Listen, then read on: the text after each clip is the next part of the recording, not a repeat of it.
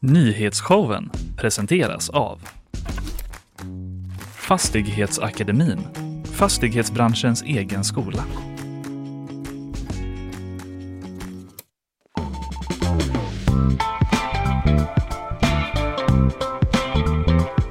Hallå Fanny! God morgon! Hallå! Det är ju eh, nyhetsshowen live från eh, GP-huset här. Ett andetag. Ja, nu tar vi ett andetag. Ett andetag tar vi. Tisdag 17 oktober är det eh, och eh, jag kommer idag att börja med att berätta om den misstänkta terrordådet i Bryssel igår kväll. Ja. Eh, det är alltså två svenskar som sköts eh, till döds. Vi ska gå igenom lite vad man vet och vad det är som har eh, hänt egentligen. Vad ska du prata om? Jag ska prata om att Foxtrot-nätverket sände live på Instagram i söndags. Just det. En ny möjlig trend. Mm. Vi får se. Och sen ska jag prata om att hundratals oljeskadade fåglar har hittats kring västkusten. Men Mm. var kommer oljan från? Ja, det undrar man ju. Ja, det Ja. vet vi inte. Nej. Sen kommer också eh, Louise Adermark hit. Hon är docent i neurobiologi och forskare vid Göteborgs universitet. Vad ska vi prata om med henne kan man tänka sig? Just det! Ska jag säga det? Ja, säg det bara. Jag bara, jag vet inte. Vape! Vaping! Precis, vaping. Jag tycker man känner sig alltid som en... Ehm, jag känner mig inte så modern när jag säger vaping, men det heter det. Det är alltså en typ av e-cigg Mm. kan man säga. Hur farligt är det egentligen? Mm. Hon vet. Hon vet. Vi ska Allt fråga henne det och eh, flera saker. Sen blir det bakvagn också. Jag har tagit med mig två olika fenomen. Jaha, Djur och väder. trevligt. Mm, vad har du? Eh, tre snabba musiknyheter. Tre snabba musiknyheter. Mm. Okej, Och lite mer grejer, men det får ni veta sen. mycket bra. Lite mer grejer. Wow. Du... Eh... Tre, tre snabba musiknyheter, två långsamma nyheter. Om något annat. Ah, okej. Vad bra Så att kommer du det bli. reder ut hur du har eh, lagt upp det här. Hur är läget annars då? Eh, det är bra. Mm. Vi ska ju till eh, huvudstaden imorgon. Det ska vi. På eh, konferens typ. Inspirationsresa. ja precis. Det ska ju bli kul. Föreläsnings eh, tjohejsan. Ja, Ja, men det ska bli kul. ja. Får Mm. vi se om vi vinner något pris också. Det får vi se. Det vet man ju eh, aldrig. Vet du vad jag har eh, upptäckt? Jag har ju en ny cykelväg till jobbet sedan eh, några veckor tillbaka. Ja. Att jag cyklar alltså förbi varje morgon i utblåset från ett bageri. Nej. Jo. Man kan tänka sig att det skulle vara underbart. Nej, jag tänker att du blir jättehungrig. Jag blir så hungrig. Ja, jag förstår det. Och så har jag nästan... Oj, Är det bullar det luktar ursäkta mig. Du, det luktar eh, supergott surdegsbröd. Åh, du är jättehungrig nu också. jag vet. Och så kommer det så uppförsbacke sen och blåst och Men kan du och- liksom stanna och du borde ju ha en sån rutin som i en Disneyfilm. Att du lär, lär känna dem. Ja, och så just det. stannar du cykeln så här och så bara Så knackar du på. kastar de bara ut en Ja. påse. Och så swishar du dem så här. Och så sitter vi här varje morgon och äter liksom en och en halv timmes frukost. Det här hade kunnat vara vårt liv. ja, det hade det kunnat. Jag ska eh, jobba på det.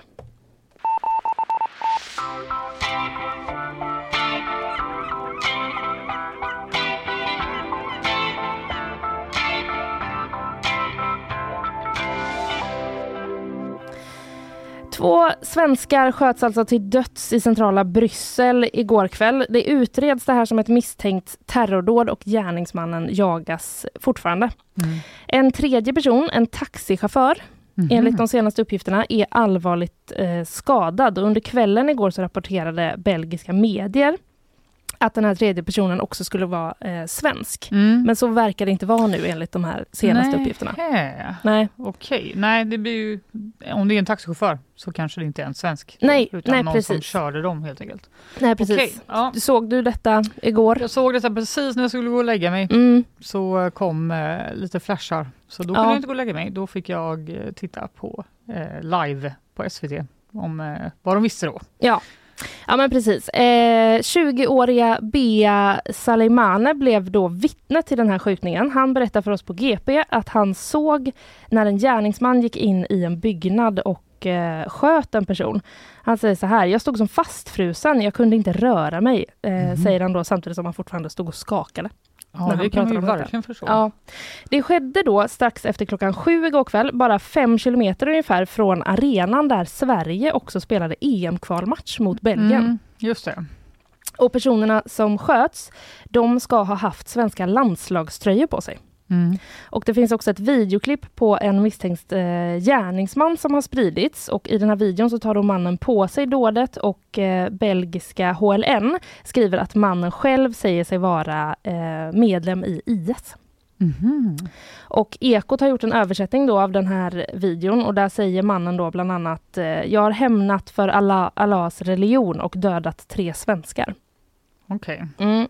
Och den belgiska federala åklagarmyndigheten de gick också ut igår och sa att motivet till den här attacken är offrens svenska nationalitet. Okej, så eh, därav landslagströjor helt enkelt? Ja, precis. precis. Det är ju det de eh, syftar på. Och det här skapar ju såklart en eh, stor oro för de svenska fansen som var på eh, matchen. Mm. Eh, den började 2045, den här matchen, och det var ungefär samtidigt som uppgifterna började nå i alla fall oss i Sverige om den här skottlossningen.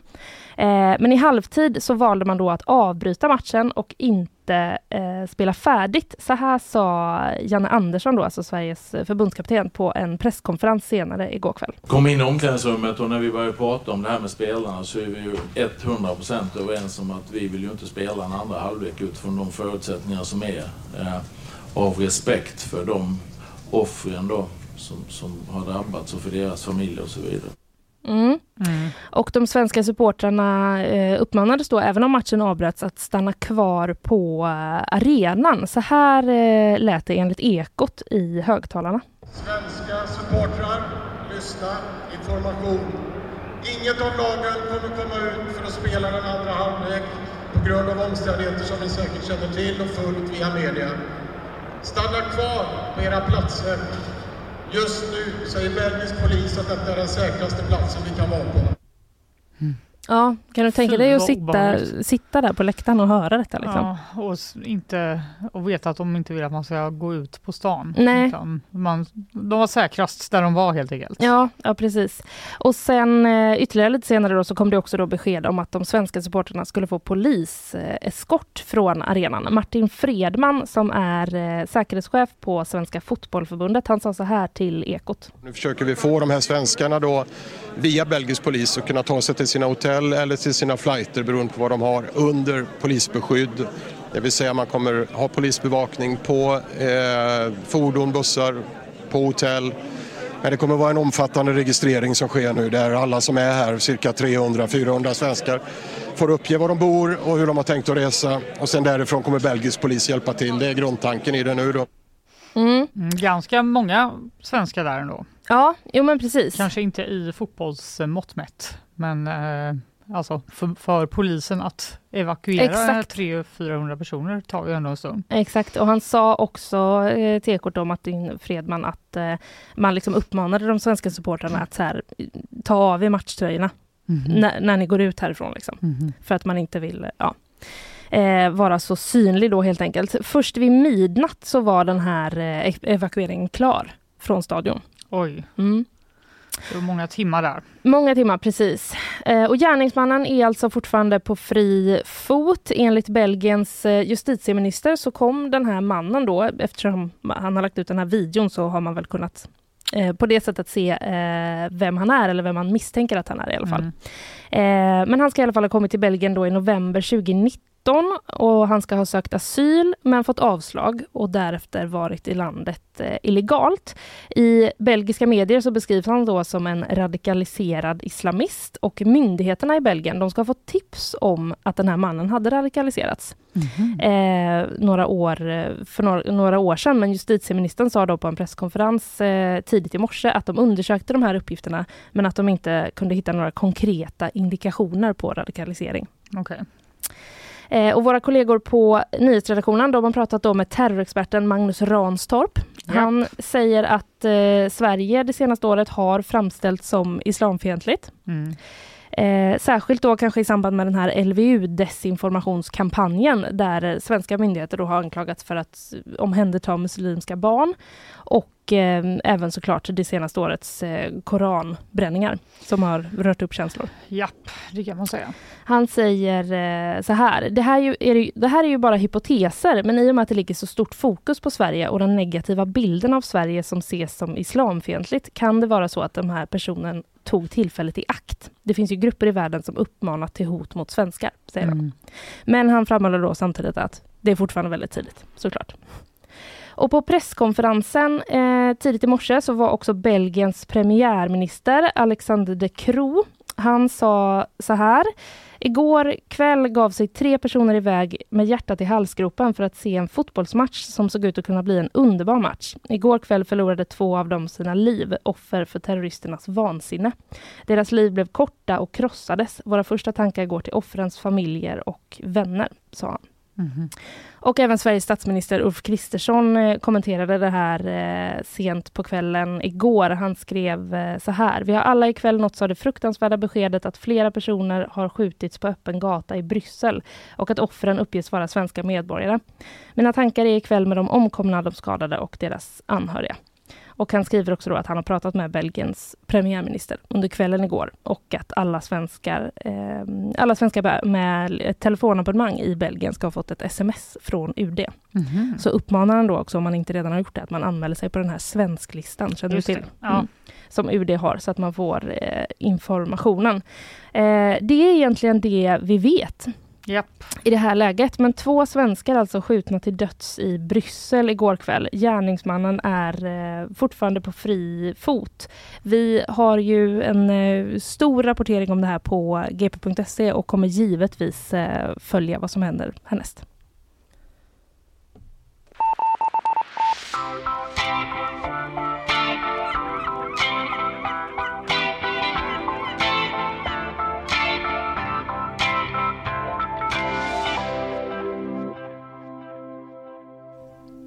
Hallå!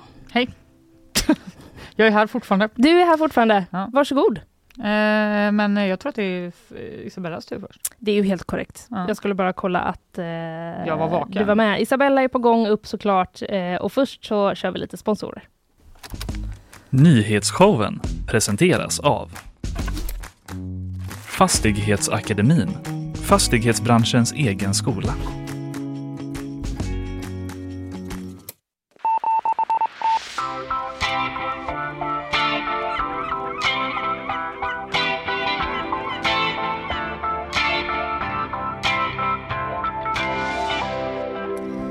Isabella Persson, god morgon. God morgon.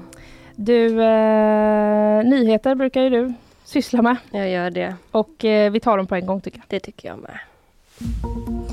En misstänkt gärningsman jagas fortfarande efter gårdagens terrordåd i Bryssel där två svenskar dödades. Under natten har en stor polisinsats genomförts i stadsdelen Kärbik där den misstänkta tros ha bott men vid fyra tiden bekräftade polisen att insatsen avslutas och det är fortfarande obekräftat om insatsen hade med gårdagens attack att göra. Den belgiska premiärministern Alexander De Croo höll tidigt under morgonen en pressträff pressträff där han meddelade att 5000 poliser jobbar med att gripa gärningsmannen. En stor sökinsats har inletts efter att en kvinna igår försvunnit i Svenljunga kommun. Polisen vet väldigt lite om försvinnandet i nuläget men kvinnan ska senast setts under måndagsmorgonen och man har sökt efter henne med hundpatrull men utan resultat. Nu utökar man insatsen och har kontaktat militären för hjälp. EU kommer att upprätta en flygbro till Egypten för att kunna få in humanitär hjälp till Gaza. Det innebär helt enkelt att man kommer genomföra flera flygningar med förnödenheter och ska enligt SVT ske redan denna veckan.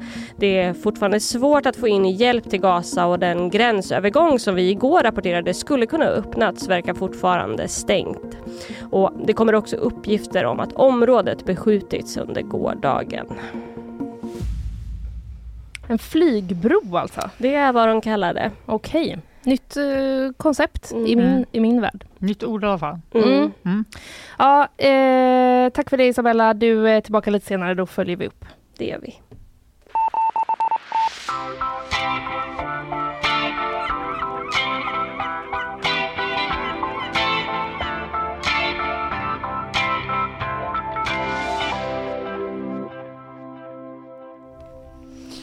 Eh, I eh, söndags kväll ja. så var det flera personer kring den kriminella gängledaren Rawa Majid, alltså den kurdiska räven som då lev, leder eh, Foxtrot-nätverket de flesta säkert vet, men mm. vi upprepar det ändå. Mm. De gjorde en livesändning på Instagram Ja, jag hörde något om detta. Ja, det har liknats lite vid en presskonferens. Eh, fast för gängkriminella då. Men ja. eh, vi ska höra ett ljud från Sveriges Radio där det som syntes på den här livevideon beskrivs helt enkelt.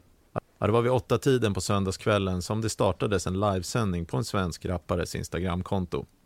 Till en början sågs några maskerade män i en bil tala om en hemlig gäst.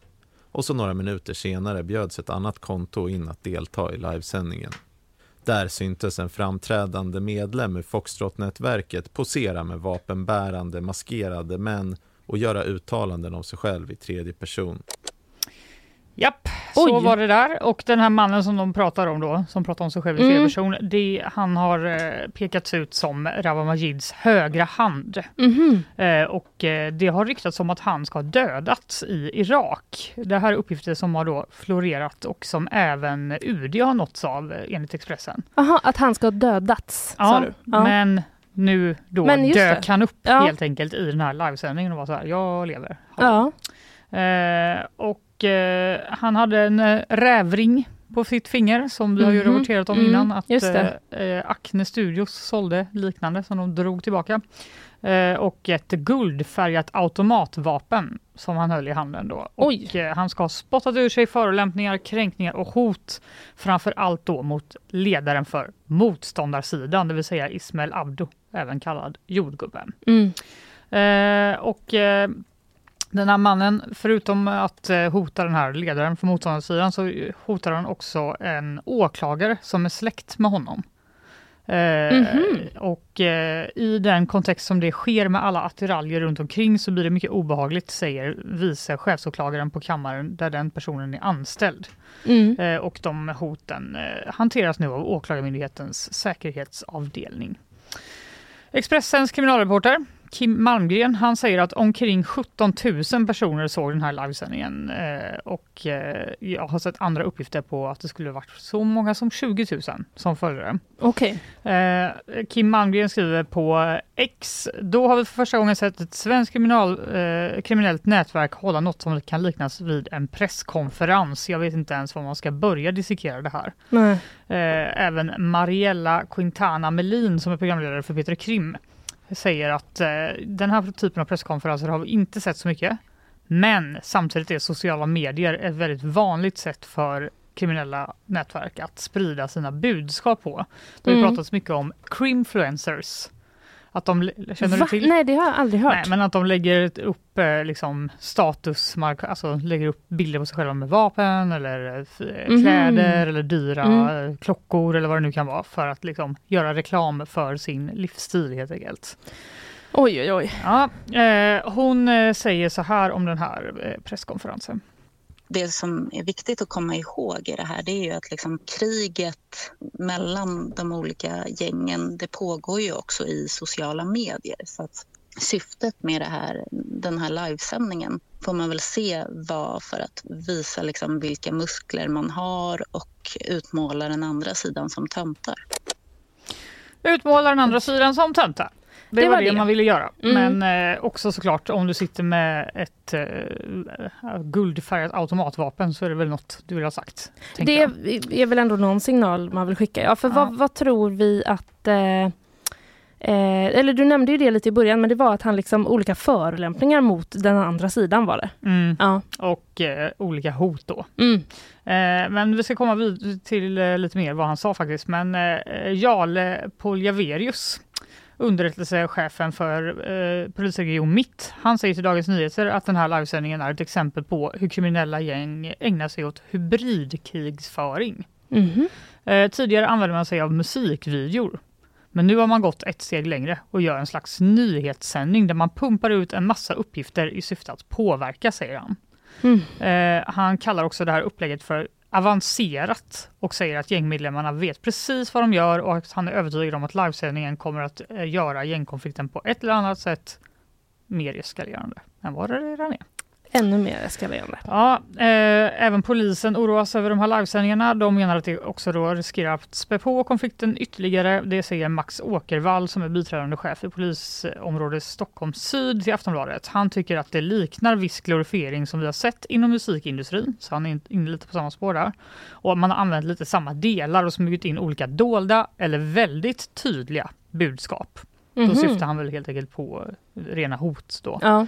Eh, och eh, flera av de här, den senaste tidens våldsdåd nämndes i livesändningen. Mm -hmm. eh, som varade i omkring 40 minuter. Oj! Så det var länge och väl som ja. de babblade på där. Och även polisen följde den här sändningen och utreder nu vad som sades där helt enkelt.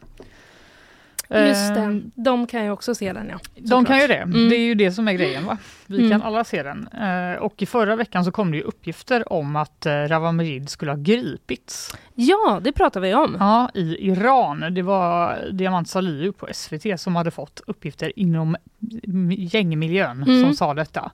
Men, eh, ja, och de menade att han hade, hade tagit sig över gränsen från Turkiet och då skulle han ha gripits i Iran.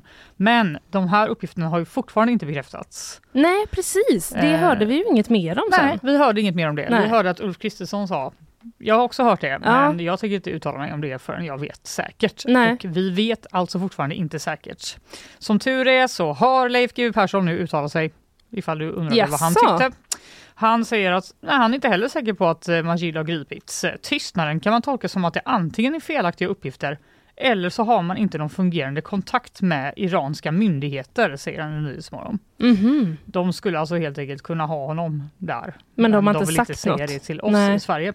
Eh, G. Persson säger vidare att han hade begärt utlämning till Sverige om han var i Majids sits, givet att han faktiskt är fängslad i mm. Iran då. Mm. Att Iran skulle gå med på det, det kan han dock glömma.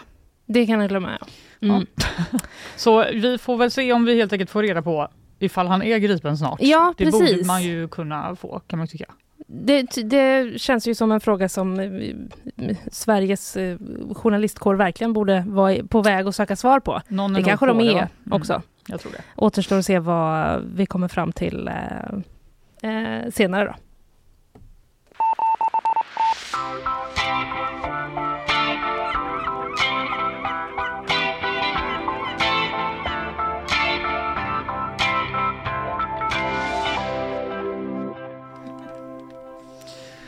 Hundratals oljeskadade fåglar har hittats. Det låter inget bra. Runt eh, vår alldeles egna västkust. Nej, det, det låter väl inte bra. Nej. Eh, jag läser på g.se. Mm. En oljefläckig havssula.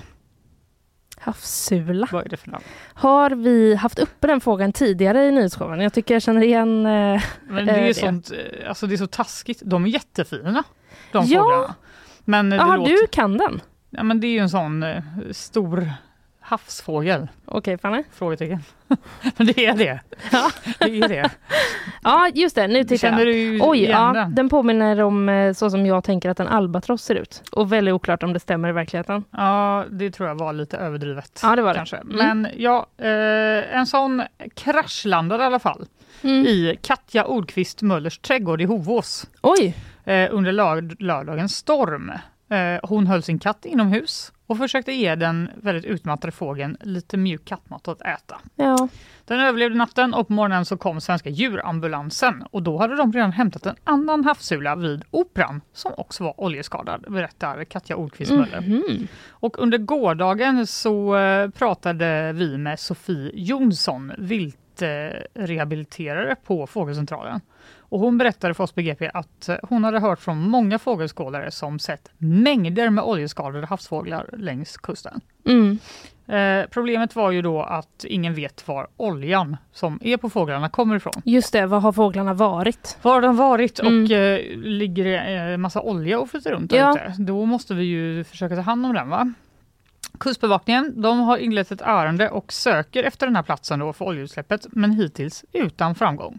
Den enda säkra indikationen vi har på, eh, hittills är att vi har fått rapporter om oljeskadade fåglar från Strömstad ända ner till Göteborgstrakten. Och exakt Oj. hur många är oklart, säger Mattias Lindholm på Kustbevakningen. Eh, och han har också varit i kontakt med kollegorna i Danmark och Norge.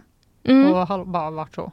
Det verkar som att Har de flugit till er också? Ja, och eh, kommer oljan från ert håll? Just det. Mm. Eh, de har haft satelliter, de har haft flyg, de har haft fartyg. De letar efter oljeutsläppet, men eh, de har inte hittat det. Nu börjar Mattias Lindholm vara så. Det kanske är väldigt långt ut till havs. Ja. Det kan ha skett i Kattegatt. Det kan ha skett i Skagerrak. Det kan ha skett i Nordsjön. Det är ett stort område och det kan även ha skett utanför Danmarks västkust. För strömmarna är sådana att de kan driva upp mot Sveriges kust, säger han. Mm. Och så minns vi ju hur mycket det blåste. Det blåste ju som så in i. Det blåste faktiskt så in i. Mm. Eh, men eh, eftersom de här observationerna då rör utpräglade havsfåglar Eh, Just det, då kan man dra någon slutsats där. Ja, eh, han säger så här, de eh, flesta som har varit oljeskadade, de har fortfarande kunnat flyga. Och det betyder mm. att de kan ha mhm. flugit ganska långt ifrån där mm. oljan släpptes ut. Så det har liksom inte hjälpt dem att narrow it down. Just det.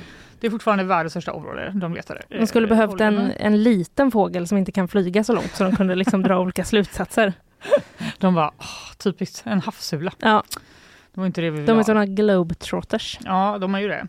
Fågelskådaren Ola Dalbom han var ute på Hönö tillsammans med ett gäng andra goa fågelskådare för att se när olika havsfåglar kom in med den här stormen. Mm. Jag antar att de bara, då passar vi på. För då kommer Aha, de behöva söka skydd antagligen ja, ja, på ja. land. Mm. En högtidsdag. De hade inte sett SMHs varning. Nej. De, de hade kanske sett den och bara fuck it, vi gör det ändå. Jag vill verkligen se de här fåglarna. Jo, jag menar med fåglarna. Mm. Så de, de flög först när de kände att det började blåsa. De var, mm. vänta lite nu. Ja. Eh, han, Ola Dahlbom då, han blev närmast chockad över hur många oljeskadade fåglar som kommer in. Jag stod med flera erfarna fågelskådare som sa att de aldrig sett något liknande, eh, sa han eh, till oss på GP. Mm. Eh, omkring 50 fåglar räknades in på lördagen som hade olja på sig då, mm -hmm. bara på Hönö. Men sedan dess har vinden vridit sig så det kommer in norrifrån. Och nu tror eh, Ola Dahlbom att det kommer komma in fler rapporter från Halland och Skåne. Mm -hmm. eh, på söndagen stod en kompis med mig längre söderut vid Båstad och han såg mellan 100 till 150 oljeskadade fåglar. Men det här nu... Ett par dagar. Ja, förlåt. Det är ju jätte... Alltså nu är vi uppe på otroligt många fåglar. Då kan det ju inte vara ett litet utsläpp. Nej, tänker jag. man börjar väl ändå tro det. Dessutom ja. säger eh, Dahlbom då att han är övertygad om att mörkertalet är stort. De mest skadade fåglarna har nog inte kommit in alls utan gått åt ute på havet. Mm -hmm. De har dött helt enkelt. Ja. Eh, och eh, ligger väl kvar eller har sjunkit. Så då kan du inte ens eh, veta då exakt hur många som har eh, drabbats. Nej. Oron, det är nu att det här, eh, de här fåglarna är en förvarning om att eh, oljeutsläppet är på väg att driva in mot västkusten. Och drabba även oss på land. Okej. Okay. Det spekuleras vilt, mm, ska sägas. Mm. Men eh, hypotesen är att utsläppet skett ute i Nordsjön och att eh, det fortfarande ligger kvar ute till havs och att det kommer upptäckas mer olja och fler skadade fåglar inom de närmsta dagarna menar då fågelskådaren Ola Dahlbom. Men det är då en hypotes. Okej, okay, så det finns en risk att eh, vi snart ser eh, oljefläckar komma inflytandes på stränderna? Så kan det vara och eh, vi har alltså redan sett fåglar nere vid Operan. Så jag vill bara skicka med här mot slutet att om du skulle hitta en oljeskadad fågel. Ja, vad gör jag då? Eh, som inte kan flyga iväg själv. Mm. De, vissa kan ju det då. Men då ska du kontakta fågelcentralen. Du ska inte försöka tvätta fågeln själv inte om du hade tänkt göra det. Det hade jag absolut inte Men tänkt jag tror göra. att vissa hade kanske tänkt göra det. det kanske att vissa hade. Mm. Ja, eh, man kan få en sån urge om du ser någon ja, just, täckt i olja. Ja, att man är så här, kanske att man snabbt vill liksom uh, göra något. Ja. Mm. Mm. Men då ska man lugna sig. Då ska man kontakta fågelcentralen. Man måste göra det på rätt sätt. Det är en hel vetenskap, säger uh, Sofie, uh, vad heter hon nu då, som jobbar där? hon hette... Ja. skitsamma. Ja, vi, eh, du hittar hennes Sofie namn. Jonsson. Sofie Jonsson. Hon säger, gör det, det är en hel vetenskap, ta dem till Fågelcentralen så hjälper vi er. Oj, men vad intressant. Vad, vad liksom, jag blir ändå lite intresserad av att höra hur Fågelcentralen gör när de får in en oljeskadad fågel. Det måste jag vara vet. något jättespeciell... Liksom... Visst blir man lite uh, nyfiken? Ja. Vi kanske kan uh, Vi kanske får försöka kolla upp det. Som kan vara med då. Ja. Mm. Eh, tack för den rapporten i alla fall Fanny. Ja, varsågod.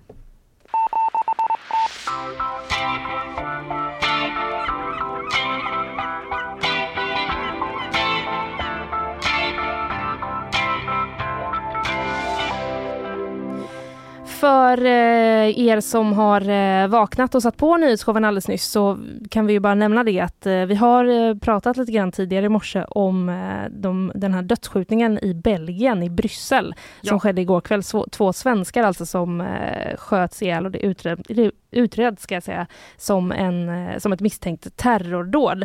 Eh, Isabella kommer tillbaka lite senare i sändningen också. Då kommer vi få en uppdatering och lite grann om det senaste det senaste vi vet och en liten sammanfattning ja. eh, om eh, det. Du, nu är det eh, snart eh, dags för vaping. Ja.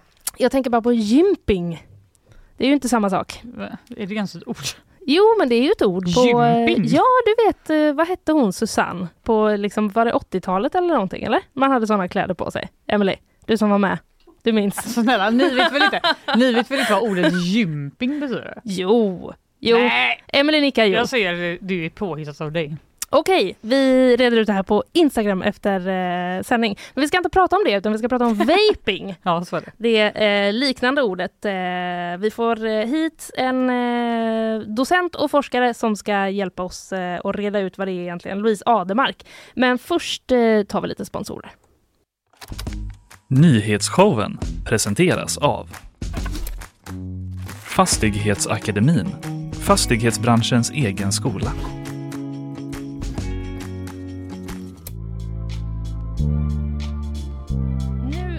Ska vi då alltså prata vaping. Det är alltså en slags penna skulle jag beskriva det som, som man då ser folk gå och bolma på överallt. Det är alltså någon form av e-cigg, ofta med någon typ av eh, smaksättning.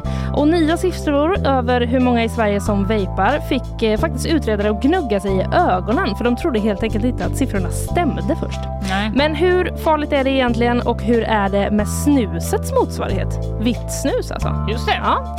Med oss nu för att reda ut eh, det här så har vi eh, Louise Ademark, docent i neurobiologi och forskare vid Göteborgs universitet. Hej! Hejsan! Vad skönt att vi får liksom ett proffs eh, in i studion nu när vi har hållit på och slängt oss med olika man eh, går och bolmar på det. Det ser ut som ja, en eh, penna. Det kändes inte så professionellt. Nej. Men vi tar, vi tar tillbaka det till professionen. Ja, ja men precis. Men det har alltså som jag nämnde lite grann där då skett en stor ökning av antalet personer som vapar på bara några år. Och utredarna då på vad säger man kan va? Mm. CAN. CAN, ja det är bra. Centralförbundet för alkohol och narkotikaupplysning. De trodde ju inte sina ögon då när de tittade på de här eh, siffrorna från undersökningen. Alltså hur, hur stor ökning är det vi pratar om här egentligen? Ja, när man tittar just på de som har använt under den senaste månaden, och då kan man se det lite som sådana som använder regelbundet.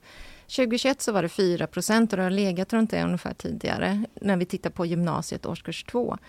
2022 eh, så var det 24 procent istället som hade använt under den senaste månaden. Mm. Så det är en väldigt stor ökning i just hur många det är som har ett pågående bruk. Ja. Okej. Okay. För vad kan man säga om, ehm, eller vad kan man säga, vad beror den här ökningen på? Vad tror man? Ja, men troligtvis så är det kopplat till utvecklingen av de här e-cigaretterna. De eh, patenterades ungefär 2007 i, i USA och eh, då var de ganska liksom, lite trixiga. Först såg de ut som en vanlig cigarett. Sen så blev det mer och mer liksom en gadget och man skulle ändra mm. på saker och man kunde göra olika inställningar och hur mycket rök vill du ha och sådär. Mm. Eh, och då såg vi att det var mest killar som använde de här produkterna. Det var lite vanligare, man tyckte om kanske att trixa med de här. Men det som har kommit på senare tid är mer engångsvape som man bara köper och använder och sen kan man bara kassera dem. Mm. Men det här är ju då elavfall. Ja, så de ska just kasseras det. på speciellt uh, sätt. Men vadå, varför skulle man vilja ha en som man bara använder en gång? Ja, men de motsvarar ungefär som ett paket cigaretter eller närmare två Aha. paket cigaretter om man tittar på nikotininnehåll. Uh, så då kan man använda sig av det. Och sen, men det finns också sådana lite mindre som man kan fylla på dem med egen sån e-juice. Mm. Har du testat någon gång att vejpa Fanny? Nej, alltså jag känner att jag är, jag känner mig jättegammal när vi pratar om det här, för jag tror fortfarande att folk röker cigaretter. Vanliga cigaretter? Ja, alltså jag, det är klart jag har sett att folk har sådana på stan, men mm. inte i min närhet. När, hur, när hörde du talas om vape första gången? Men jag skrev en kunskapssammanställning på uppdrag av Länsstyrelsen eh, som jag började med 2017. Och ja. då var det här ganska nytt för mig. Mm. Uh, och det jag visste då, jag forskar om nikotin, så att jag visste mycket om skaderisker med nikotin. Men det som blev nytt för mig var just de här riskerna som alla de här smaksättningarna innebär. Som mm. det ser ut just nu så har vi ungefär 15 000 unika smaker. Oh och det är väldigt komplexa. Att det kan vara eh, rabarberpaj med vaniljsås eller kaffe med donut. Och, och det innebär ju också att ja, det är många molekyler som ska blandas. Det är mycket sötningsmedel och annat för att det ska vara sött och smaskigt. Ja just det, då innehåller alla de 15 000 olika saker. Precis, så det är mm. väldigt svårt att, att, reglera och titta på riskerna med det här. Eh, när man eh, man har som en begränsning att regleringen är egentligen att det ska vara godkänt för förtäring, de här ämnena. Men bara för att någonting är godkänt att äta och inte så farligt att äta, så betyder inte det att det är riskfritt att dra ner i lungorna. Mm. Och här så blir det också att man blandar en massa olika molekyler, man hettar upp dem, man gör upp dem i ånga och sen drar man ner i lungorna. Och det kan hända ganska mycket med de här molekylerna. Och det, det man ser då i olika cellstudier är att det kan bli mycket inflammation och skador på cellerna helt enkelt i, i lungorna. Okay. Men hur likt är det här att röka en cigarett? Mm. Det, som, det som är fördelen om man säger med, om man ska jämföra cigaretter med, med vape, det är ju att eh, Dels så är nikotinet extraherat ut från tobaksbladet så att vi, vi blir av med väldigt mycket tungmetaller och mm. bekämpningsmedel och annat som vi vet är skadliga i vanliga tobaksblad. Mm. Dock så har vi kvar de här tobaksodlingarna och all miljöskadeeffekter som vi ser från dem. Eh, och sen så hettar man inte upp e-cigaretten lika mycket som man gör när man förbränner en cigarett, så då bildas det inte riktigt lika mycket skadliga ämnen. Däremot så ser man att liknande ämnen som bildas när man röker en cigarett också bildas när man vejpar, även om nivåerna är lägre. Men vi vet inte riktigt ja, men vilka nivåer kan klassas som säkra till exempel. Mm. Så det är inte lika farligt, men fortfarande farligt? Precis, och det här, man ska också vara medveten om att de här smakerna kan innebära helt nya typer av risker. Och det tar ju väldigt lång tid innan vi faktiskt förstår konsekvenserna av, av saker som vi gör. Det tog ju väldigt lång tid innan vi förstod att cigaretter ja, kanske jo. inte var så, ja. så lämpligt. Just det, Just det precis. Så tycker liksom, man ju är sjukt nu, men eh, så det kanske blir så i framtiden med vapen också. Men det vi ser också nu hos de unga är ju att attityden till hur riskabelt det är att röka också har ändrats väldigt mycket. Så om man tittar på de senaste fem åren så är det dubbelt så många idag som tror att det inte finns någon risk alls med att röka tio cigaretter om dagen. Men vanliga cigaretter? Va? Precis. Så, har de inte sett de här bilderna på paketen? Där ja, det är typ så, eh, har en... de inte gått i samma skola som vi gick Det känns som det var himla tjat om det, hur farligt det var. Ja. Eller kanske... vet man vad det beror på, att det, att det har ändrat sig så Nej, mycket? men det är lite intressant för att det har legat väldigt, väldigt stabilt. Att det är ganska få som tror att det inte finns någon risk alls med att uh, röka tio cigaretter om dagen. Mm. Men det som hände, man började se trender först i snus, hur man såg attityden till snus. Och de här förändrades ganska, började förändras i samband också med att vi fick den här lanseringen av det här vita snuset som mm. ni säger, eller nikotinpåsar, nikotinsnus, det har ju lite olika namn. Eh, de lanserades ju väldigt hårt och man började se det i sociala medier, influencers använder det och kanske blev det här också en, en bidragande orsak till att man börjar se det här runt omkring sig och det normaliseras. Mm -hmm. Alla runt omkring en använder nikotinprodukter och sen så att det här liksom spiller över på, eh, på, även på cigaretter i, i förlängningen. Ja, eh, skärp er där ute och läs på känner jag lite spontant, så kan man inte det, det kan ju också men... vara lite så här att vi är alla medvetna om att, eh, att rökning är farligt och att vi har gjort väldigt många insatser för att liksom uppmärksamma att det är farligt. Men nu på senare tid så har man kanske tänkt lite så här, ja men alla vet ja, att det är farligt och rökningen minskar ju mm. jättemycket. Men det vi såg i den senaste CHN-undersökningen var ju också att att rökningen faktiskt var, ökade från Just året det. innan. Man kan inte vila med sina pekpinnar om Nej. man vill få ner rökandet, utan man måste hålla i dem. Men eh, om vi går tillbaka lite till alltså själva vejpandet. Där har jag också förstått det som att det är extra beroendeframkallande för unga. Är det så? Ja, det beror på... Mm, alltså, det finns många aspekter här. När det gäller just eh, e-cigaretten så, så är det så att nikotinet inte riktigt kommer upp i, till hjärnan i samma nivåer mm. som vanlig cigarett, vilket skulle kunna vara ett tecken på att det inte riktigt är lika beroendeframkallande. Men när man har gjort studier på e-cigaretter som smakar sött eller smakar frukt, då ser man att hjärnans belöningssystem aktiveras mycket, mycket starkare än om e-cigaretten smakar till exempel tobak. Mm. Så att eh, det finns teorier då om att just de här söta smakerna, att det skulle kunna vara en ökad risk för att man faktiskt blir beroende. Det är som att mm. sockerberoendet kickar in också. Ja, men det handlar mycket om eh, att får man en aktivering av hjärnans belöningssystem så leder det till liksom förändringar i hjärnan som, som då driver på det här mm. suget och beroendet. Mm. Men när vi tittar på statistiken så ser vi faktiskt ungefär att oavsett vilken produkt man använder så är det ungefär lika många som blir beroende. Alltså om det är snus, eller vitt snus, eller e-cigaretter eller cigarett. Cigaretter är faktiskt lite färre som fortsätter att använda efter man har testat. Men det är mer än hälften som fortsätter när man väl har provat någon gång. Mm. Men om vi går tillbaka lite till det här med liksom vad som man vet är skadligt med vape. För vi var inne på att det kanske ändå är lite bättre än vanliga klassiska cigaretter. Och vi vet ju inte så mycket om liksom det långtida då eftersom det är ganska nytt. Mm. Men vad, vad, vet man konkret? Vad kan det bli för skador om mm. man eh, vapar? Ja, dels är det här att du drar ner massa ämnen och partiklar i lungorna. Mm. Så där kan du få igång en inflammation. Det kan finnas en ökad risk för att utveckla astma till exempel. Och det finns många tecken på på liksom lungskador som, som liknar lite det man kan se hos, eh, hos rökare. Sen så har vi ingen aning om det här med liksom ökad cancerrisk och sånt. Det, det, kan vi inte säga någonting om i, i dagsläget. Nej. Men just eh, astma är ju någonting som man ökad risk för det.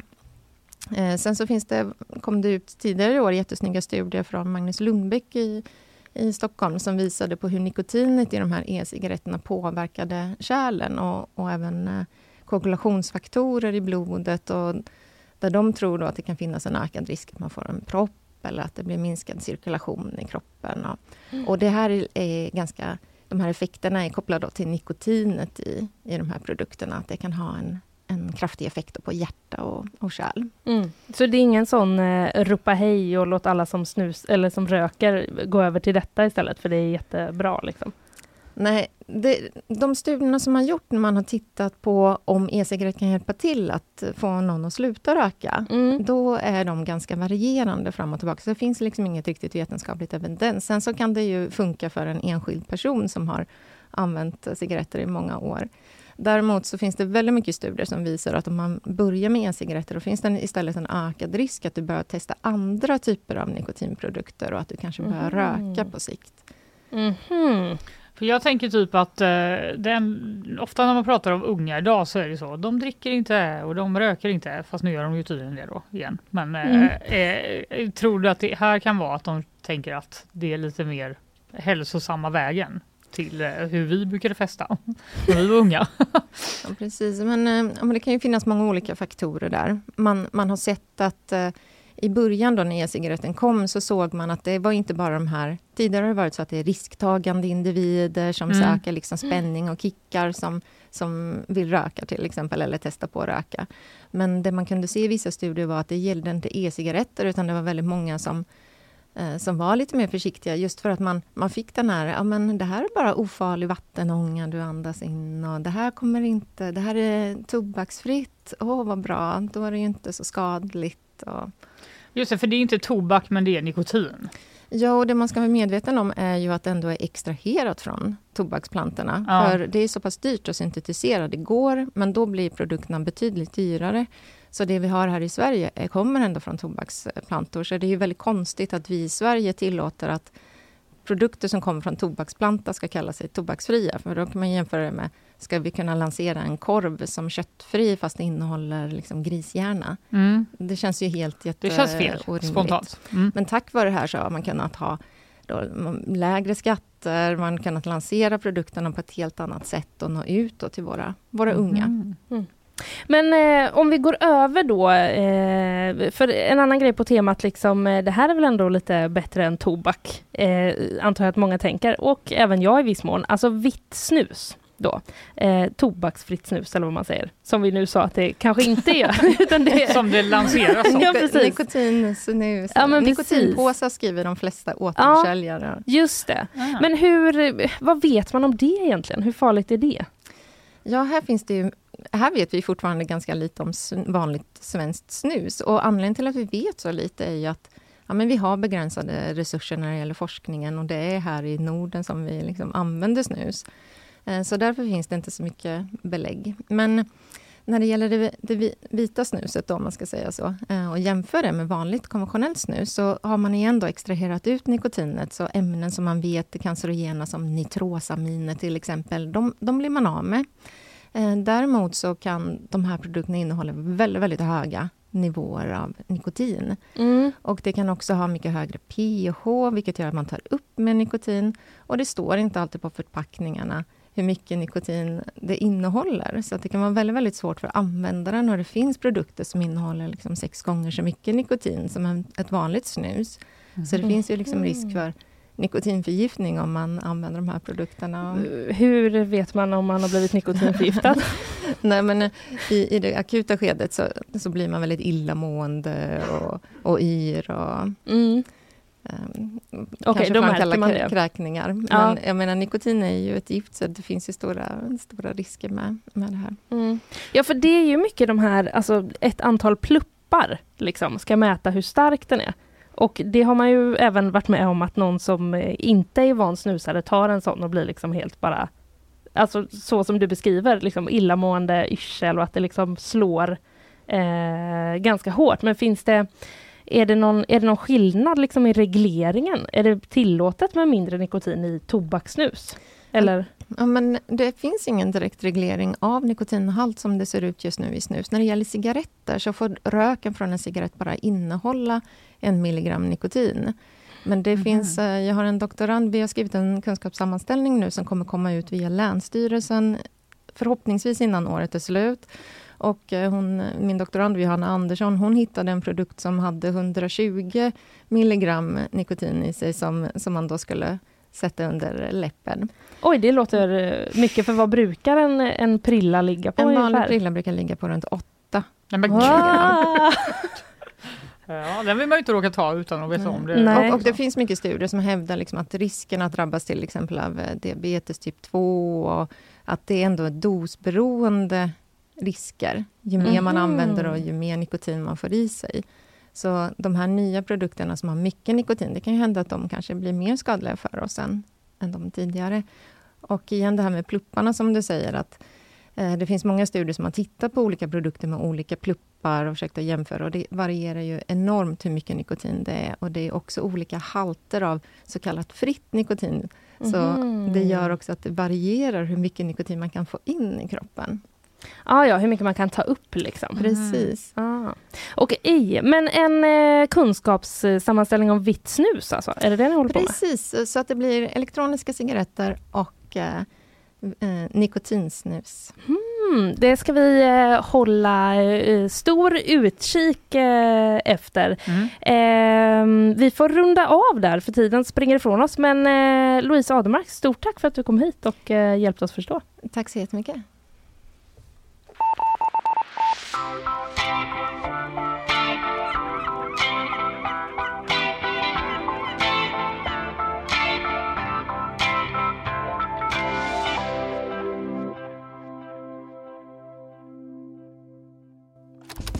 Nyhetsshowen presenteras av Fastighetsakademin, fastighetsbranschens egen skola.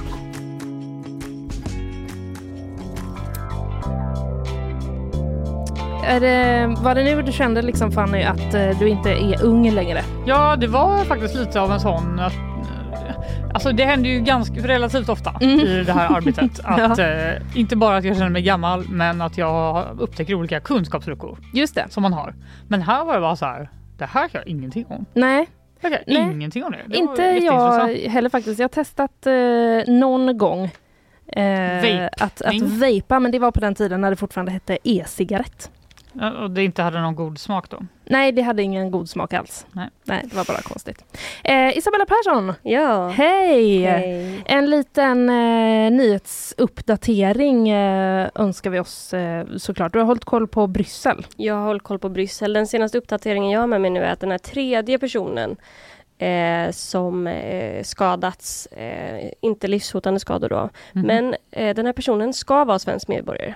Okej. Det uppger eh, åklagare Okej. eh, i fallet här då. Ja men då har vi eh, rätt ut det. Det var ju många uppgifter som kom. Först att Ja. personen skulle vara det och sen att den inte var det. Men... Exakt, det är lite oklarheter fortfarande Mm. men ehm, enligt åklagaren är den tredje personen som är skadad svensk medborgare. Så det vi vet är att två svenskar har dött och ytterligare en svensk skadad. Mm. Eh, UD har fortfarande inte bekräftat ehm, dödsfallen eller att det är svenskar. Eh, men de arbetar på att få fram mer information säger de då.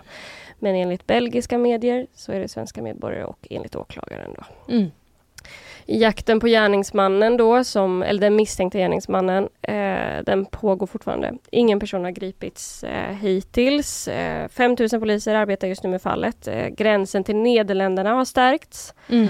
Just det är ju eh, små länder ändå, Mm. eh, nära med gränser till många andra länder. Mm. Så där har man stärkt upp då, kanske för risken att personen inte ska lämna landet då. Just det. Okej, 5 000 poliser alltså. Mm. Ja, det var Det är eh, rejält. Mm. Ofta så brukar man inte prata om mm, antal sådär i polisinsatser Mm. så, men det finns säkert något anledning till att de berättar det. Ja. Mm. Ehm, nu, ehm, det har också eh, varit olika typer av insatser som har rapporterats om under Just natten. det. Tillslag och sådär. Exakt, Mm. vi hade en insats i en stadsdel, Kärrbek, eh, uttal på den där bel- belgiska stadsdelen i Bryssel. Men ehm, eh, där har det varit en insats Mm. under natten. Huruvida den har koppling till den här händelsen är i nuläget oklart. Då. Men vi har också många svenskar kvar i området. Ehm, på arenan igår så fick de ju stanna, man skulle evakueras. Eh, vi fick höra att man fick stanna till midnatt. Mm. Det verkade som de sista inte fick lämna arenan förrän klockan fyra i natt.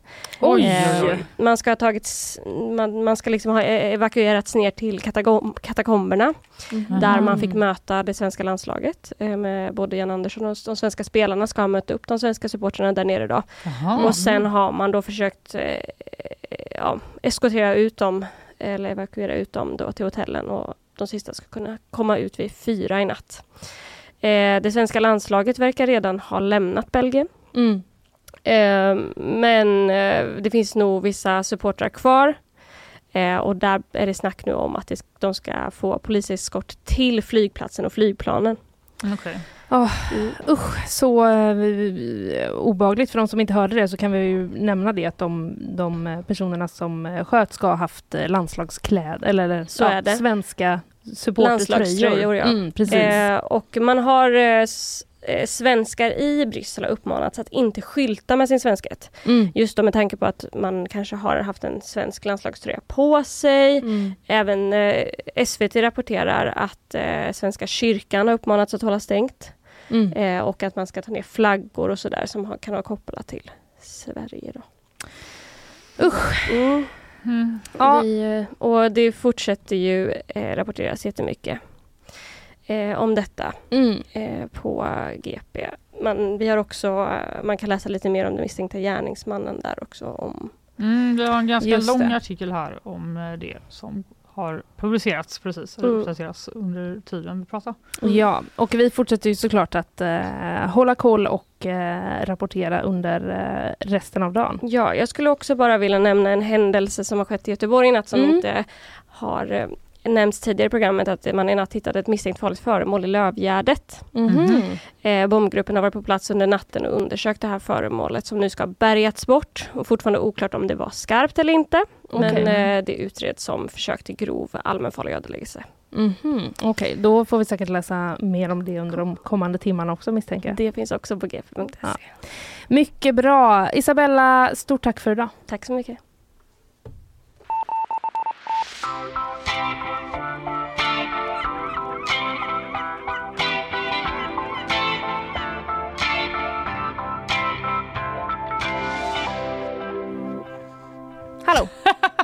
Hej! vad, vad sa du? Jag sa, vad sa du? Jaha. Och du bara, jag drar upp mickarna nu. Så får Jag du sa, aldrig veta. nu åker vi, vi är framme i bakvagnen. Ja, så är det. Mm. Det var ju bra att du berättade det. Ja men precis, vill du lyssnarna. börja eller hur känner du? Eh, ska, vill du ha tre snabba musiknyheter? Ja, ja det vill jag. Mm, vi börjar eh, med den isländska artisten Björk. Känner till. Mm, hon släpper en ny låt tillsammans med spanska Rosalia. Och eh, intäkterna ska gå till aktivister som kämpar mot isländsk fiskeindustri. M- Jaha, okej. Ja. ja, jag var tvungen att liksom tänka lite. Ja. Det, var inte en, en, det är inte en kas jag hör om varje dag. Nej, eh, hon vill rädda vildlaxen. Eh, s- eh, och hon säger i en intervju med eh, The Guardian att industrin för odlad fisk som några galna män som vill tjäna snabba pengar och offra naturen. Mhm. Hon är inte glad. Nej, okej. Men vänta lite nu, vadå? Eh, hon är emot odlad och man ska inte jaga fri heller, eller vad sa du i början? Jag, Nej, alltså det, det framgår faktiskt inte. Nej. Jag antar det. Hon vill helt enkelt rädda alla laxar. just det, rädda alla laxar. Mm. Ja, eh, hon säger så här. Artister är ofta kanariefåglarna i kolgruvan i den här typen av frågor eftersom det är deras jobb att vara känsliga. Mhm. Enligt henne har industrin redan inneburit förödande konsekvenser för Islands natur. Kan vi stoppa det? Kan vi förändra det? Kan vi rädda Islands vildlax? Svaret på alla tre frågorna är ja, det kan vi, säger Björk. Med den här låten. Ja, Ja. Eh, låten, oklart vad den heter, den eh, har inte heller släppts, men den kommer senare i oktober. Okej, en laxlåt alltså. En laxlåt. Att se fram emot. Det kan ju också bara vara en helt vanlig låt och att typ intäkterna går till något. Ja, ja. Eller så ja, oh sjunger ja. hon om en actual eh, lax. Mm. Men eh, här står det faktiskt att det är en ny version av en eh, låt som Björk skrev för 20 år sedan. Jaha, det är en återvunnen låt. Hon kanske i och för sig har skrivit en låt om en lax förr.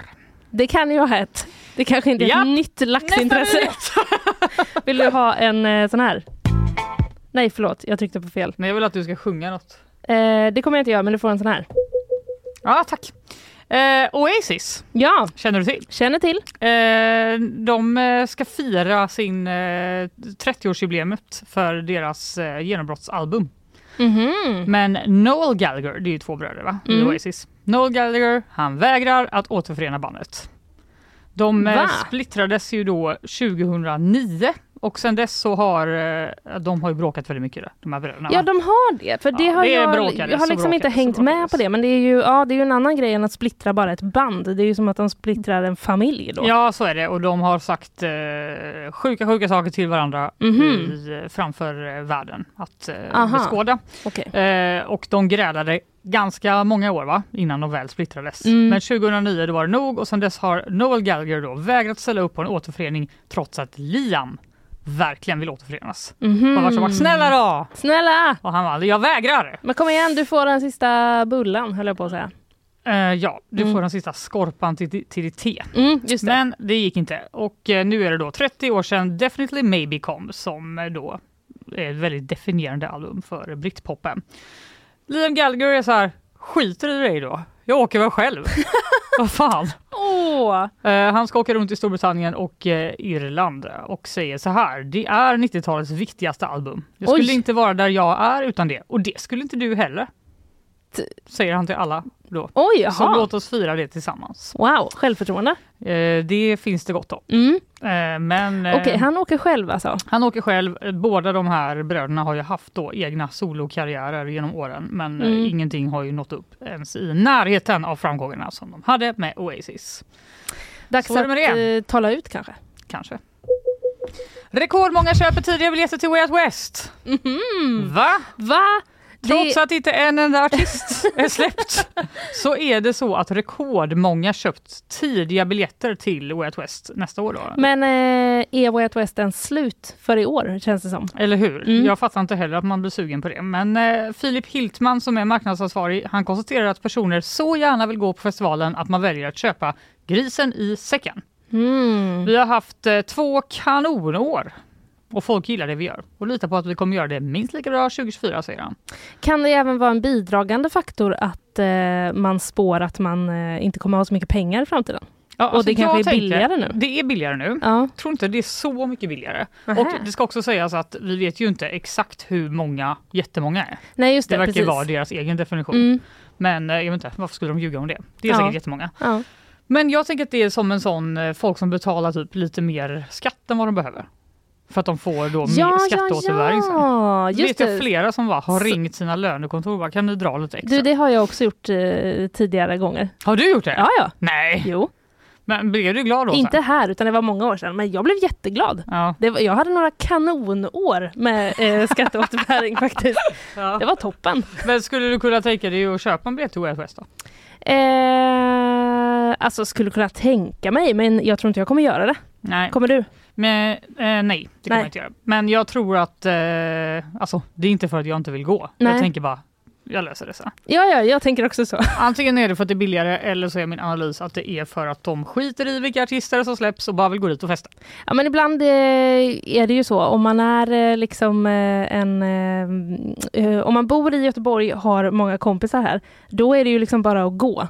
Ja, alltså det är ju som att man blir utestängd från hela stan. Precis. Man ju kan, ju, man kan ju liksom inte stanna hemma. Nej. Det finns ju ingen som vill umgås med en hela den eh, helgen eh, i så fall. Va, vi kan gå till eh, ett helt vanligt ställe som inte har med Out West att göra.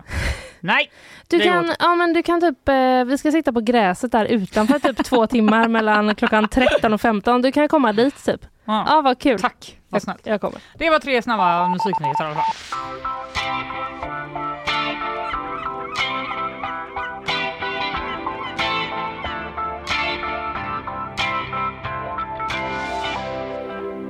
Titt som tätt Fanny så dyker det upp eh, nyheter i form av Mystiskt bla bla bla. Mm. Vad är det här? Eh, det här Eh, eh, hördes eller syntes eller luktade någonstans. Vad tycker du om sådana nyheter generellt? Eh, inget jättefan. Inget jättefan. Men jag är inte så mystisk och jag gillar inte när det händer oförklarliga saker. Och jag gillar inte när det händer saker i rymden. Nej just det, men det har inget med rymden att göra. De, alltså, Ibland har det det. Ja, jo det är väl sant i och för sig. Jag Varför? älskar den här typen av nyheter. Ja. När det rör sig på liksom, ett lokalt plan. Mer lokalt än rymden menar jag då. Mhm. Eh, och när, det inte är, när, när man inte känner att det är något farligt. Ja men då är det mysigt. Ja, då är det mysigt. Är det en sån du ska berätta? En sån ska jag berätta om eh, nu. På gp.se så läser jag mystiskt ljud väckte flera personer kring Mölndal på morgonen. Alltså det var därför du klickade? Kring Mölndal, klart jag klickar. Mm. Eh, ett tutande väckte boende i Mölndal och Krokslätt tidigt på måndagsmorgonen. Aha. Yrvakna personer undrade om det var Hesa Fredrik som ljöd, men av signalens karaktär att döma kan det ha kommit från ett tåg.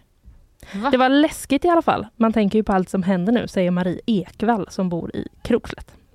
Men eh, det var ju lite läskigt ju. Om det var Hesa Fredrik. Ja, men det var inte Hesa Fredrik, kan men jag de- säga redan nu. Ja vad bra. Men det är klart att det, det kan ha känts så, för om, jag menar, om man väcks av Hesa Fredrik-signalen, då På vet man ju morgonen. så här, det är ju inte nu de brukar testa den. Så det är Nej. klart att man hajar till liksom. Eh, de gick upp då eh, samtidigt som vi brukar eh, gå upp. Marie Ekvall eh, vaknade strax före 04.30 Japp, på måndagsmorgonen. så är det. Eh, och då hörde hon då det här mystiska tutande ljudet med ungefär 30 sekunders mellanrum. Va? Mm. Jag trodde först att jag drömde, men sen höll det på i cirka en halvtimme. Nej! Jo, väldigt länge. Gud vad irriterande. Ja, jätteirriterande faktiskt.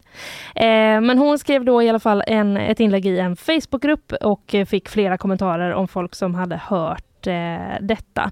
Eh, både GP och Mölndalsposten har såklart satt sina allra vassaste reportrar på att försöka eh, klura ut eh, vad det här eh, var för någonting. Mm. Eh, det är ännu inte helt klart, men man undersökte ju då var detta Hesa Fredrik? Först Ja. och främst. Ja, Eftersom uppgifterna pekade i den riktningen. Ja. Detektivarbete kan man kalla Mm, detta. mm. Eh, men det var det inte. För att eh, Hesa Fredrik eh, låter då i sju sekunder och sen är det 14 sekunders paus.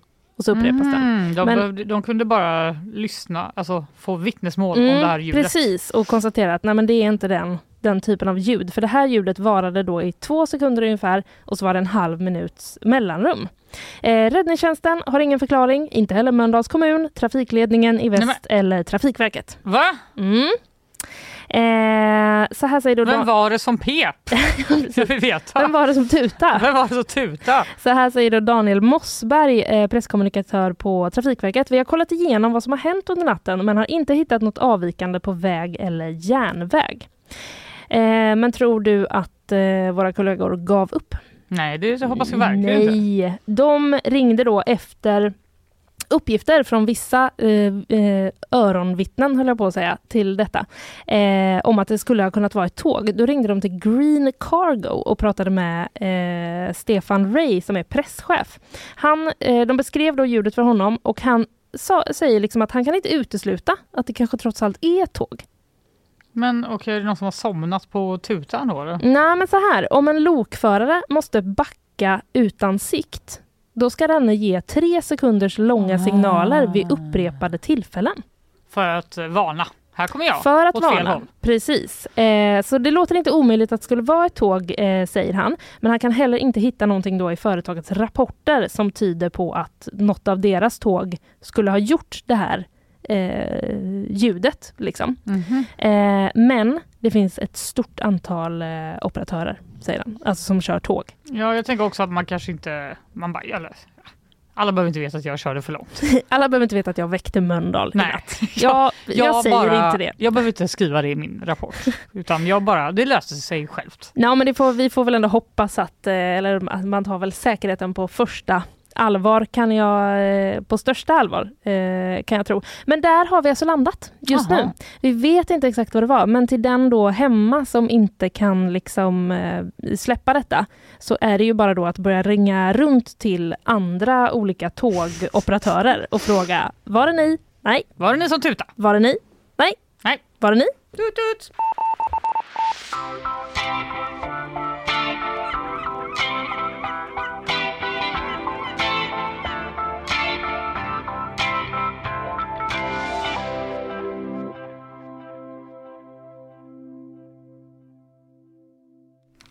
Nu ska vi prata om ett annat tåg. Ett annat tåg? Ja. Mm -hmm. eh, ett EU-tåg. jag visste inte att det här fanns men... Det var... e går EU-tåg? Nej va? Vänta förlåt, finns ett riktigt tåg? Ja, som är... nu. Det här var bra in, intressant information som mm. Andreas Granat har skrivit om på g.se. Ja. Varje månad chartrar EU ett tåg för parlamentsledamöter och tjänstemän ska kunna ta sig mellan EUs två säten i Bryssel och Strasbourg. Mm -hmm ett EU-tåg. Och vad jag, EU personal only. Vad jag önskar att det, hade, att det inte var ett chartrat utan att det var ett tåg som bara stod där som var ett EU-tåg. Som Hogwarts Express. Exakt, fast det är ju väldigt onödigt alla dagar det inte behöver köra såklart. Ja, om det nu är... Fast det står inte hur ofta det kör. Men ja, det är ett månatligt projekt och det kostar 5 miljoner euro om året. Oj. Eh, det är dyrt. Det är ganska dyrt. Ja. Jag tycker faktiskt det. Mm. Eh, men under kan de inte åka vanligt tåg? Förlåt, jag ska sluta. Men de, de vill väl ge dem något lite Det är smidigt, extra. alla är på samma, de kan ha möten. De kanske jobbar där mm, på exakt. och kanske har lite teambuilding, mm. sån ovärderlig eh, kunskap tänkte jag säga. Precis, som vi ska ha på tåget imorgon. Ja, som vi som har går klockan sex på morgonen va? Håll käften Lea! Jag kan inte prata med dig nu! Jag ska äta frukost! Ja, det kommer låta så. Ja, så kommer... Nej, så, så otrevligt kommer det inte vara. Eh, nej men under måndagen då så lämnade det här EU, eller ett av EU-tågen, mm, det finns flera, mm -hmm. eh, Bryssel i riktning mot Strasbourg. Och allt var frid och fröjd, men efter att tåget hade lämnat flygplatsen Charles de Gaulle så hände något som inte får hända tåg. Det körde fel. Nej, hur? Förmodligen det som hände det här tåget i Mölndal också. Ja, hur är det möjligt ens? De är ju så fast Ja, det är ju lite oklart. Eh, den svängde väl in på fel spår. Ja, det måste varit någon växel, växelfel. Ja. Istället för att fortsätta mot Strasbourg så rullade tåget mot Varnla Vallée Chessy där Disneyland ligger! Nej! Det finns bilder här. Va? På, är det sant? På den nederländska parlamentledamoten Samira Rafaela som kommenterat ett foto som eh, hon laddar upp på X där hon ses i tågets kafévagn tillsammans med en annan ledamot och skriver Team Disneyland! så ser de svinglada ut. De ser verkligen, ja de ser inte alltså, de ledsna ser ut så... över att inte behöva åka till Strasbourg. Nej och så skriver de Who's on the uh, EU Parliament train that accidentally got sent to Disneyland? Get in touch. De kommer ha, ha värsta festen där. Men gud. Ja, var inte det mysigt? Det är jättemysigt. Man undrar ju om liksom eh, blev det så att de var så. Vi hinner ändå inte åka tillbaka och komma fram i tid så alla nu som vill får gå på Disneyland. Jag hade typ tänkt att inte läsa klart den här nyheten för att eh, det blev lite deppigt. Men Ja. eh, tyvärr så var det så att eh, ja, de, de fick se toppen på den kända berg och dalbanan Space Mountain. Sen fick eh, lokföraren gå till andra änden av tåget för att kunna vända på steken och köra vidare till Strasbourg 45 minuter senare. Åh nej, det var som en sån riktigt lur. Alltså, det var som en ni sett- nästan den bästa dagen i ens liv. Ja, och exakt. sen bara, nej jag skojar bara. Nej, jag skojar nu bara. får du åka tillbaka till Vi ska jobbet. till det här tråkiga, tråkiga mötet. Ja, det är väl superintressant kanske de eh, tycker. Men vilken, vilken lur ändå. Att Ja. de viftar med Disneyland framför en. Så jävla lurigt. Och sen blir det bara tillbaka till jobbet.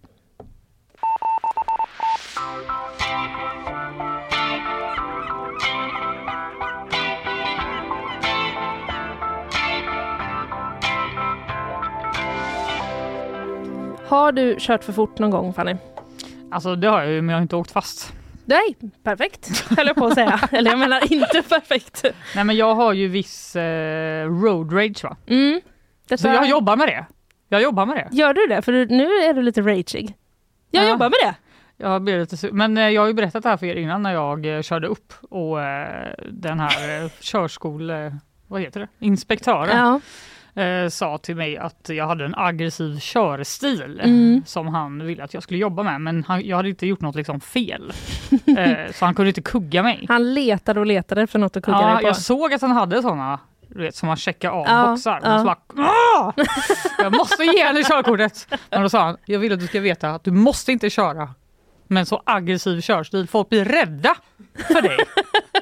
så då har jag försökt tänka på det, men jag vet inte. Det är som att det kommer inifrån. Mm. Jag skulle gärna vilja, eh, eller jag vet inte om jag vågar, men jag kanske vågar. Skulle gärna vilja testa att åka med dig någon gång och se hur aggressiv Men alltså, jag är körstilen är. jättebra på att köra bil. Mm, det kan jag tänka mig att man säger i den sitsen. I alla fall, en man i Georgia i eh, USA, han eh, körde för fort. Aha. Han fick en bot och när han eh, tittade ner på vad beloppet var så fick han lite av en chock kan man säga. Yes. Det var nämligen 1,4 miljoner dollar. Nej, Alltså motsvarande 15 miljoner svenska kronor. Det var ju skittaskigt ju. Han måste ha kört jätte, jättefort va? Vad behöver man ha för körstil för att få den boten? Ja, ungefär som ett eh, flygplan.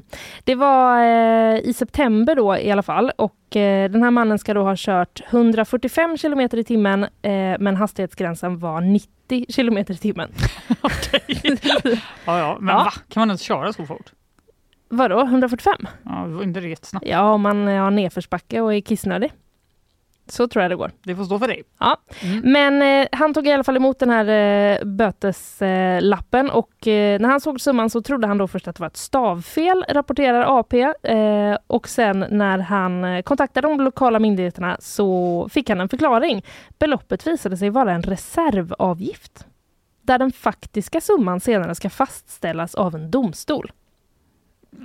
Det är tydligen då så här att i den här eh, i staden Savannah så måste alla som kör mer än 50 kilometer i timmen över hastighetsbegränsningen närvara i en rättegång.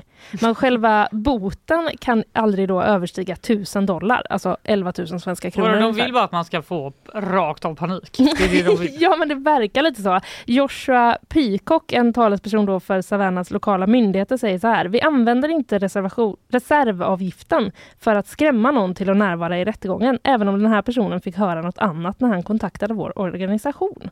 Jaha, okej. Mm, nu håller de i alla fall då på att eh, arbeta med att formulera om sig på den här eh, boten för att undvika missförstånd.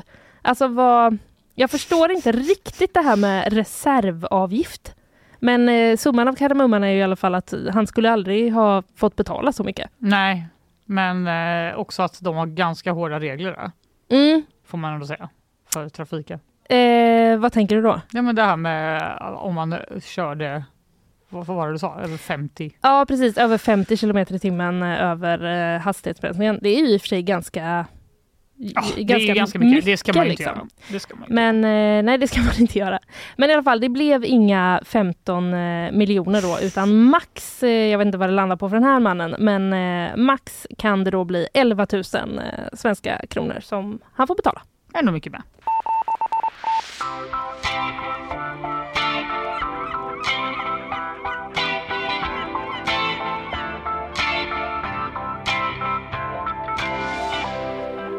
Du, i Lindesbergs kommun. Den Eller Lindesbergs till. kommunhus. Mm. Gör det? Mm. Berätta varför. Nej, det kan jag nog inte göra utan att peka ut olika personer på olika sätt. Hmm. eh, Okej. Du kanske har något med den här nyheten att göra då? det tror jag. eh, Nej, det tror jag inte. Nej, men så här var Obs, det. inget kriminellt eller något farligt så. Nej, okej, vad bra. Eh, för att eh, i helgen, natten till lördag, Mm. så dumpades 25 höbalar runt om i Lindesberg. Mm. Bland annat utanför kommunhuset enligt eh, P4 Örebro. Det här tycker jag att jag känner igen. Ja, det är nämligen så att kommunen eh, tidigare haft problem med ruttna höbalar som ställts utanför deras lokaler. Det har hänt 2021 och det har hänt 2022 och Nej, nu då 2023. Varje år. Ja, det kom in ett samtal om att det låg höbalar utanför kommunhuset och vi har varit på plats men ingen men har ingen misstänkt, säger Mats Öhman som är polisens presstalesperson. Mis- ja just det, vad är det för brott man misstänks för i så fall? Då? Är det någon slags Ah, nedskräpning? det är nedskräpning. Det är nedskräpning. Ja. Eh, om lördagens höbalar hänger ihop med de tidigare aktionerna mot kommunen är ändå oklart. Men polisen har upprättat en anmälan om nedskräpning. Och kostnaden för höbalsaktionerna uppskattas redan ha kostat omkring 300 000, 300 000 kronor. Oj! Eh, och från samhällsbyggnaden Bergslagen råder en frustration över att aktionerna fortsätter. Mm. Men man undrar ju lite varför. Man undrar vad det är någon vill säga. Ja, exakt. Och då läser jag här i den här gamla nyheten från 20, 2021 Mm. att då var det fy, under fyra nätter var det någon som placerade ut ruttna höbalar utanför eh, eh, Samhällsbyggnadsförbundets lokaler i Lindesberg. Mhm. Eh, och eh, sen då vid kommunhuset också. Eh, och de fick då fraktas bort eh, på olika sätt. De är ganska stora. Eh, de väger flera ton. Ja, precis. så det är väl därför det kostar så mycket pengar att eh, ta bort dem och också borde vara jä- jävligt jobbigt att ställa dit dem. Det var jätte... Ja, man måste ju ha någon egen form av... Eh, eh, vad heter det där? Truck, typ, eller någonting. Ja, det måste man ju ha. Palllift. En palllift kanske till exempel. Ja. Men eh, motiv då? Oklart. Mm. Eh, det känns som en hotbild och vi ser allvarligt på detta då kommunhuset inte bara är en arbetsplats utan en demokratisk institutionssymbol, säger Ola Westin då, som är förbundschef eh, för eh, samhällsbyggnad Bergslagen. Eh, och eh, så ställer de lite så frågor här. Om det handlar om missnöje med Lindesbergs kommuns besluttagande eller något annat, det vet inte Ola Westin eller kommundirektören Henrik Arevang.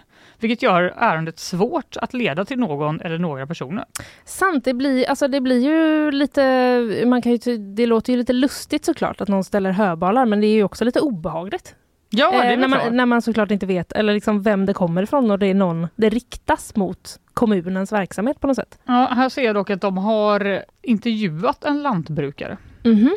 bakom aktionen Jaha, mm, eh, i SVT Örebro.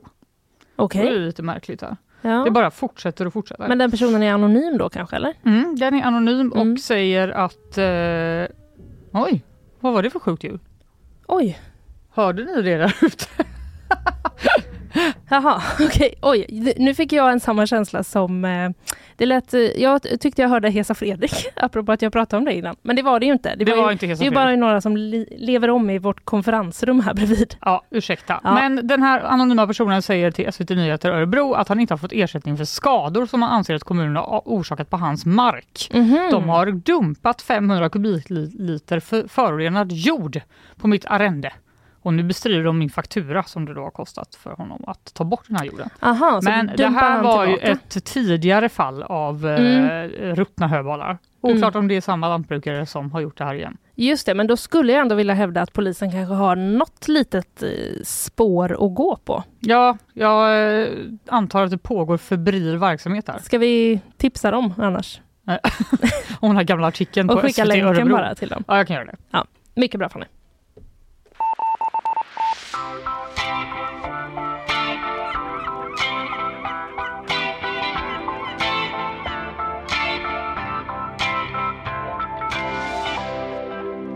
Ett till fenomen har jag ju lovat dig. Ja, det får du ge. Och jag håller... får du leverera här. Precis, därför ska jag nu eh, leverera. Väderfenomenet Halo syntes på Göteborgshimlen. Halo, Halo, Halo. Halo. Nej, det ska inte bli för mycket tjejtisdag. Eh, men eh, känner du till det här fenomenet Fanny? Eh, alltså nej, jag känner till namnet. Ja. Men jag vet inte vad det är riktigt. Nej, alltså det är då någon form av... Det finns bilder på gp.se så vi lägger upp dem på eh, Instagram sen. Mm. Men det är alltså att man ser solen och sen är det liksom ja, men som en halo ungefär runt omkring. Mm. Men det verkar vara lite svårt att fånga liksom hela den. För här på en bild som man ser så är det solen och sen på var, varje sida så är det som en liten strimma av också solljus. Liksom. Just det. Som att den har två parenteser runt sig nästan. Det är kan ganska man coolt. tänka sig. Men Det är eh, jag kan man tänka sig att det är svårt att fånga det på bild va? Ja, det kan man verkligen tänka sig. I alla fall, det här syntes eh, under eftermiddagen igår och eh, Max Schilt som är SMHIs vakthavande meteorolog eh, säger då att Halo framträder på himlen när solljus bryts och reflekterar i en särskild sammansättning iskristaller. Aha. Så det verkar vara någon slags vinterfenomen. Jag hoppas verkligen att det typ inte heter så Halo nu. Jag utgår ifrån att det Nej. heter Halo bara. Nej, det får, det, vi får bestämma det bara. Ja, i alla fall. Iskristaller är i fokus på eh, vad du behöver för att det ska kunna bli en sån här.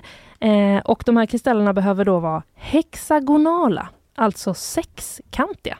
Jaha. Då bildas det prismor som ljuset bryts i. Man kan säga att iskristallerna avslöjar att alla regnbågens färger finns i det vita solljuset, säger Max Schilt. Wow, det är tyvärr, eh, tyvärr, men det är tydligen inte särskilt ovanligt. Eh, på dagtid i alla fall. Men på natten är det då ovanligt eftersom månen lyser mycket svagare. Och det här fenomenet brukar då sägas föra med sig sämre väder.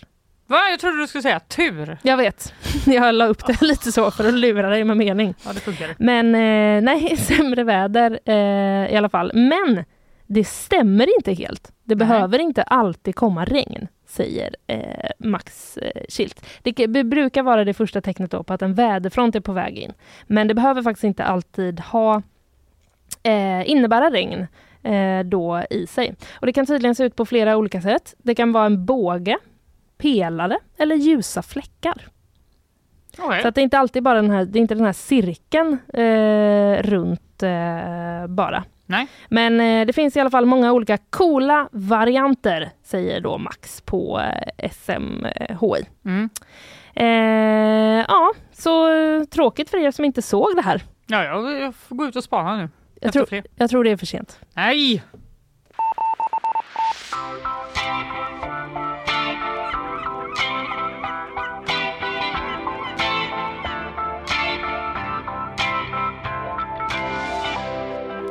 Vi har fått sällskap eh, igen. Eh, Isabella Persson har ju eh, hållit koll på nyheterna under morgonen och innan vi stänger butiken för idag så har vi en liten uppdatering om Bryssel om inte jag har förstått helt fel. Det kommer väldigt mycket uppgifter just nu. Mm. Ehm, det är belgiska medier som rapporterar att en person skjutits i samband med polisinsatsen i Bryssel och att det möjligen är den misstänkta gärningsmannen. Mhm, Nu En- på morgonen alltså? Ja, nu Okej. under morgonen ehm, enligt belgiska HLN eh, en, och som har flera källor att det ska röra, eh, säger att det rör sig om gärningsmannen och att han ska vara död. Mhm. Det här är uppgifter som vi inte kunnat eh, verifiera än så länge. Mm. Och det kommer olika uppgifter. Eh, Enligt eh, AFP så uppger åklagare att en person ska ha gripits. Mhm. Eh, och, så det kommer, ja, det är lite olika uppgifter som, som kommer just nu. Mm. Men Mm. eh, enligt belgiska eh, medier så ska en person har skjutits. Och flera medier rapporterar om att mannen ska ha skjutits vid ett café i Bryssel. Okej, ja det är som det brukar vara i det här läget i nyhetshändelser. Mm. Mycket information och Mm. eh, ibland pekar den åt olika håll. Men eh, ja, obekräftat i alla fall. Obekräftat Mm. är det. Eh, vi fortsätter hålla koll på eh, detta såklart. På, på gp.se så hittar ni alltid den senaste informationen. Vi har ju en direktrapport eh, där, där vi uppdaterar om eh, det här som har skett i Bryssel och eh, flera ol- olika eh, andra artiklar. Man kan läsa vad terrorforskaren Magnus Ranstorp säger till exempel. Och lite ögonvittnesskildringar från eh, eh, platsen. Med det så tar vi och eh, rundar av eh, för idag om inte du hade något mer att tillägga Isabella? Inget just nu. Inget just nu. Men då tar vi och gör det. Fanny, vad, vi kan väl börja med det. Ja, vi började ju programmet med att prata om Mm. Eh, den här skjutningen då som har varit i Bryssel. Två... Programmet Röda tråd va? Precis, två svenska medborgare som sköts till döds eh, igår kväll och det utreds då som ett misstänkt terrordåd. Och de senaste uppgifterna här då att eh, en gärningsperson eventuellt kan vara skjuten eller kan vara gripen. Läs mer på gp.se. Ja. Vad pratade du om? Jag pratade om att eh, medlemmar i det kriminella nätverket Foxtrot sände live på Instagram. Eh, det har kallats för en presskonferens helt enkelt. Där man riktade hot och förolämpade motståndarsidan. Eh, jag har också pratat om eh, att hundratals oljeskadade fåglar har upptäckts eh, längs västkusten. Men ja. var är oljan? Precis. Det vet man inte riktigt. Snart på en strand nära oss eventuellt. Ja, i värsta fall kan det bli så. Mm. Eh, sen hade vi Louise Ademark eh, här också. Hon är docent i neurobiologi och forskare vid Göteborgs universitet. Hon har koll på nikotin och ja. vad man bör veta om det. Vi pratade vaping. Hon lärde mig så mycket. Ja, det visade sig att jag kunde ingenting om det. Nej. Nej, och nu kan du i alla fall lite grann. Ja, det kan jag absolut. Det finns faktiskt eh, fler artiklar också att läsa där eh, en, vår kollega på nyhetsredaktionen har eh, intervjuat Louise Ademark om man är sugen på det. Annars kan man gå tillbaka och lyssna i podden bara. Ja. Sen hade vi bakvagn och eh, här är vi nu. Så är det. Du, eh, vi vi ses tar en kaffe va, tror jag. Ja, det är verkligen dags. Det är verkligen dags för en kaffe. Mm. Ha det gott idag. Hej då. Hej.